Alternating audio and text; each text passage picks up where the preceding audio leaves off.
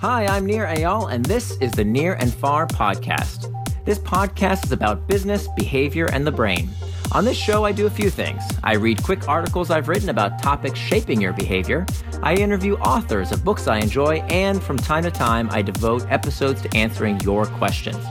If you want to ask me a question, visit the podcast page on iTunes, go to ratings and reviews, and ask me a question by leaving a review. I promise to read it and possibly include your question in a future episode, so please ask me anything. Now, enjoy the episode, and for more, you can always visit me at nirandfar.com.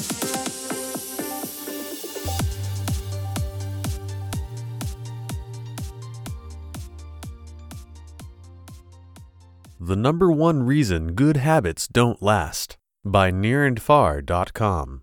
Nir's Note This guest post is written by Max Ogles. Max writes at maxogles.com about behavior change, psychology, and technology. Sign up for a free copy of his ebook, Nine Ways to Motivate Yourself Using Psychology and Technology. A commonly quoted and incredibly scary stat reveals that 9 out of 10 people who undergo heart bypass surgeries as a result of poor health are unable to change their habits, even with their lives on the line. We're all afraid of something, though luckily most of us don't face death as a consequence. Here's a short list of some of the good habits I started, only to eventually fail. For two months, I went running three to four times each week. I even ran a half marathon. Then I quit running and didn't run again for over a year. I decided to improve my reading speed and comprehension. I read every day, practicing with a course called Breakthrough Rapid Reading. I quit after the first month. I finally created a habit of waking up early. For 3 months, I woke up at 5:30 a.m. every day. Sleep debt and laziness caught up with me. Now it's hard to get up before 7:30. Thankfully, these failures didn't have any significant consequence attached to them. My life would be slightly better if I had kept them up, but I can be pretty happy and content. But the thing that bothers me is that each time I felt that these were good habits, firmly in place. I had done them consistently for fairly long periods of time before I failed. I had mastered self control, exercised willpower, and shaped my life with these new productive routines. But each time the final outcome was a miserable regression back to the status quo. The number one reason so, what the heck happened? The reason these good habits failed for me, and the number one reason people give up on good habits generally, is that they just aren't enjoyable. It's a simple truth. You are less likely to continue doing something that you do not enjoy. Here's some proof. Earlier this year, researchers completed a simple study about work burnout. First, they asked 154 undergrads to complete a series of word puzzles. Depending on your personality, word puzzles might sound like the 10th circle of hell, or maybe it works you up into a giddy, borderline embarrassing excitement. The researchers accounted for this by asking students, How enjoyable do you think this task will be? Then they set them to work on the puzzles. The results were impressive. The students who enjoyed working on puzzles performed the best when solving them. To make things even more interesting, researchers asked students to complete a simple task after working on the puzzles. The students had to squeeze a grip exerciser, the spring loaded contraption used to strengthen your hand. Researchers then proved that the students who enjoyed completing the puzzles were also less fatigued and were able to squeeze the grip for a longer period of time.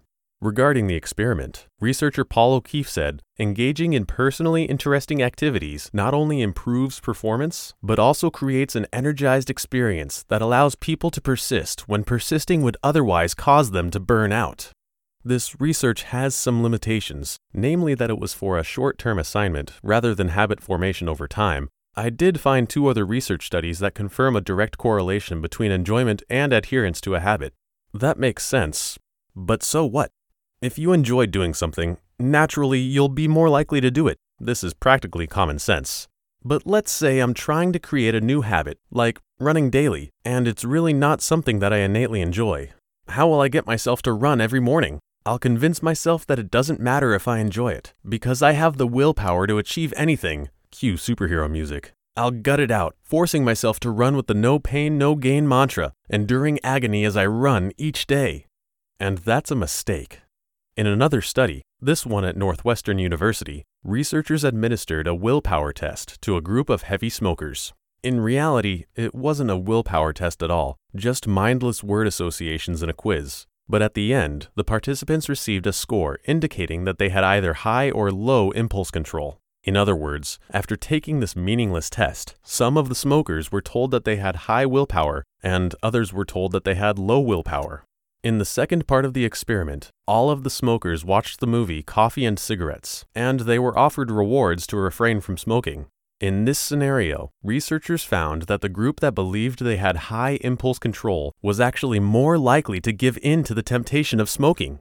Remember, neither group actually had higher willpower. Random assignment made it so that the groups were relatively the same. But one group thought that they had higher willpower, and that led them to overestimating their abilities. As soon as we begin to rely too much on willpower and overestimate our self control, that's when we're most vulnerable to fail. Convert to enjoyable. The same pattern held true for each of my failed behaviors. For example, I worked for months to adjust to waking up early, always forcing myself out of bed even though I hated it. I reached the point where I thought I had mastered it, and that's the point when I failed.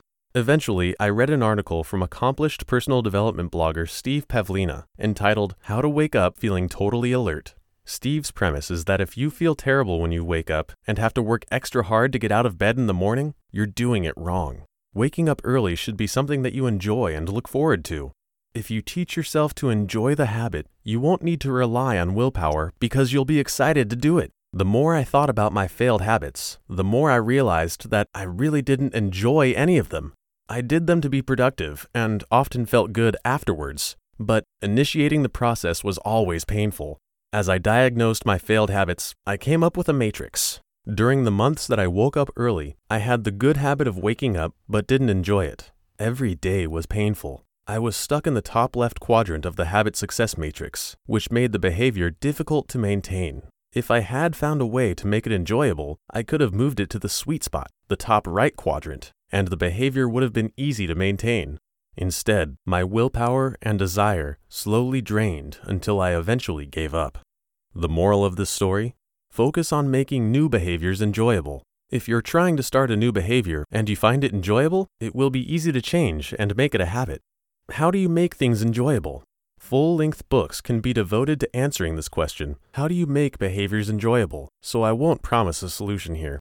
Instead, I'll stick with one simple idea that I've seen over and over in different forms. Nir has written about this principle. He calls it a minimum enjoyable action, MEA for short. It's a tried and true principle of behavior change. When you start a new habit, stick to the absolute simplest action possible. The idea is that if you start with an incredibly simple action, you can slowly add on to it to create behavior change.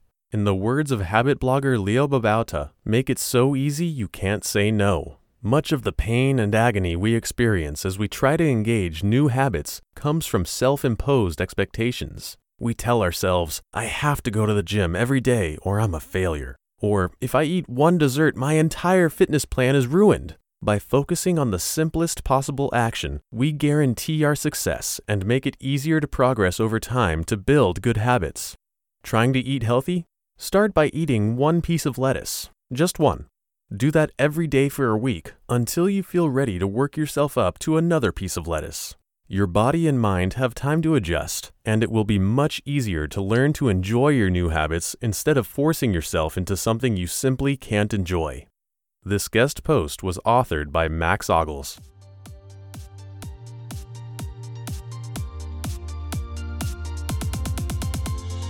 Thanks for listening to this episode of the Nir and Far podcast. You can always find more at my blog, nirandfar.com.